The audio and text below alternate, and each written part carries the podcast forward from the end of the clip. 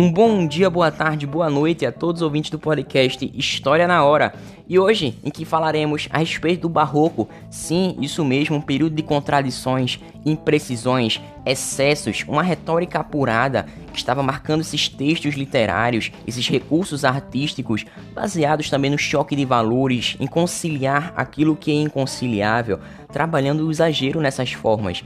E ao longo desses podcasts, desses episódios, eu tratei da figura de Gregório de Matos, que foi o primeiro grande poeta brasileiro que trouxe temas como satíricos, os outros foram lírico-amorosos, lírico-religiosos, lírico-filosóficos, e podemos relacionar tudo isso ao período barroco, em que o homem estava dividido em estar pecando ou estar dedicando sua vida a Cristo. Mas bem, meu caro ouvinte, é importante, antes de começarmos esse podcast, trazermos algumas perguntas, e, e essas são aqui.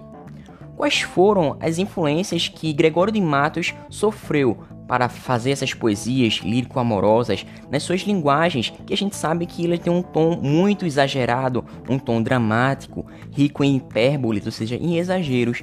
E como que essa linguagem barroca se reflete nas artes, já que percebemos ao longo desses episódios que a arte é um agente social, um agente político e que ela ressalta o contexto pelo qual a sociedade está vivendo e que esse mesmo contexto interfere nos dias de hoje e também implica no nosso futuro, já que esse é o objetivo da história: compreender o passado, melhorar o presente para aperfeiçoarmos cada vez mais o futuro.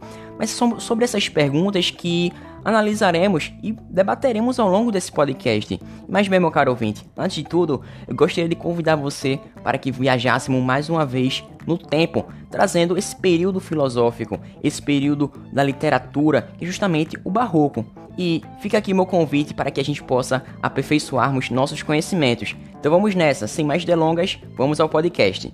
Bom, a poesia lírico-amorosa de Gregório de Matos recebeu influência de Camões, e também de Petrarca.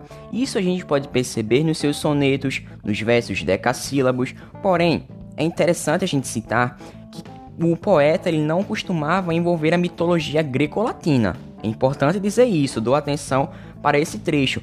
Porém, entretanto, todavia, era comum o uso de antíteses que revelavam o sentimento do amor, que é contraditório, um embaraço de pernas, um breve tremor de artérias, e por isso a gente pode expressar essas contradições a respeito da linguagem, utilizando essas figuras linguísticas. Então, a gente pode perceber nesse poema em que ele se chama assim: Pondera agora com mais atenção a formosura de Dona Ângela, em que a gente pode perceber um tom exagerado e dramático.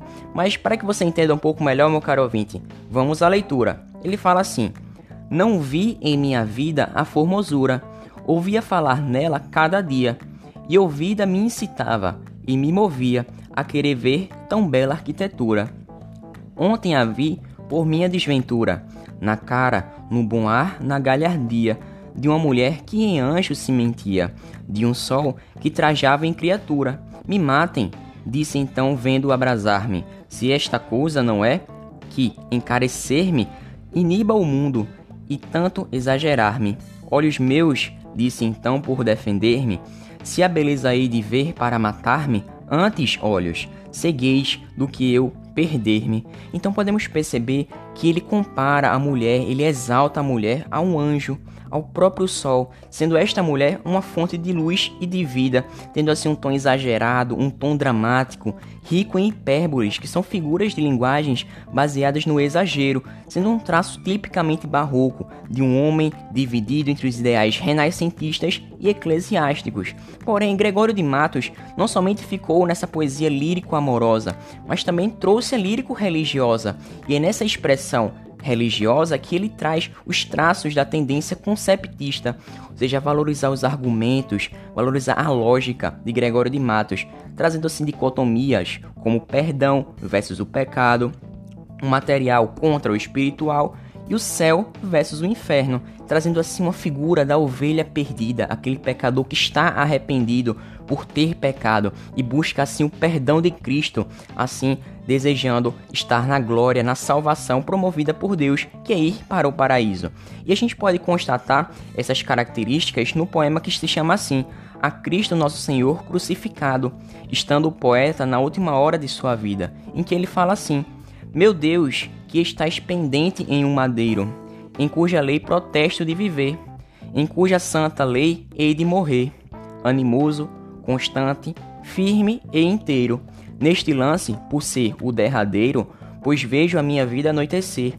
É, meu Jesus, a hora de se ver, a brandura de um pai manso cordeiro.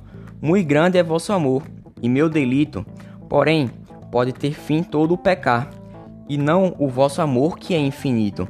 Esta razão me obriga a confiar que por mais que pequei neste conflito, esperam em vosso amor me salvar. Então veja como Deus é visto como um ser misericordioso, compassivo e que o perdão divino nesse poema trata-se na visão do poeta como uma quase obrigação, como se Deus tivesse que perdoá-lo, não tendo outra escolha.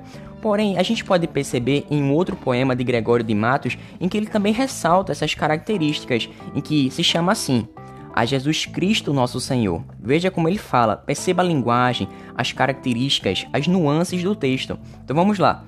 Pequei, Senhor, mas não porque hei pecado. Da vossa piedade me despido, porque quanto mais tenho delinquido, vós tenho a perdoar mais empenhado.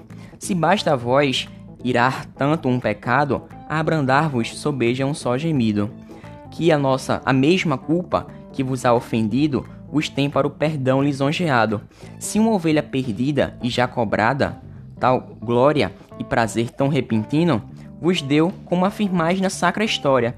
Eu, Senhor, a ovelha desgarrada, cobrei-a, e não quererais, pastor divino, perder na vossa ovelha a vossa glória. Então, Gregório de Matos está sendo comparado a essa ovelha desgarrada, uma ovelha que precisa ser recuperada, precisa ser perdoada, precisa ser abraçada por Deus e levada para os céus, já que ele merece, na visão de Gregório de Matos, é claro.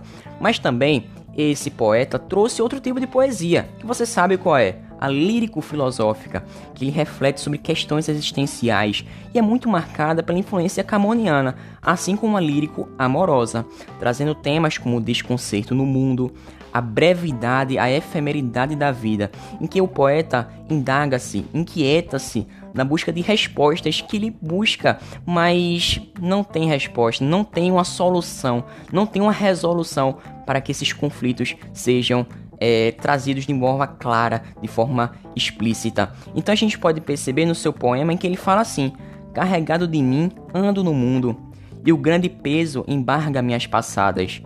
Quanto, como ando por vias desusadas, faço o peso crescer e vou-me ao fundo. O remédio será seguir o imundo, caminho onde dos mais vejo as pisadas, que as bestas andam juntas, mais ornadas do que anda só o engenho mais profundo. Não é fácil viver entre os insanos. Erra quem presumir que sabe tudo. Se o atalho não soube dos seus danos, o prudente varão há de ser mudo, que é melhor neste mundo mar de enganos, ser louco com os demais que ser sisudo.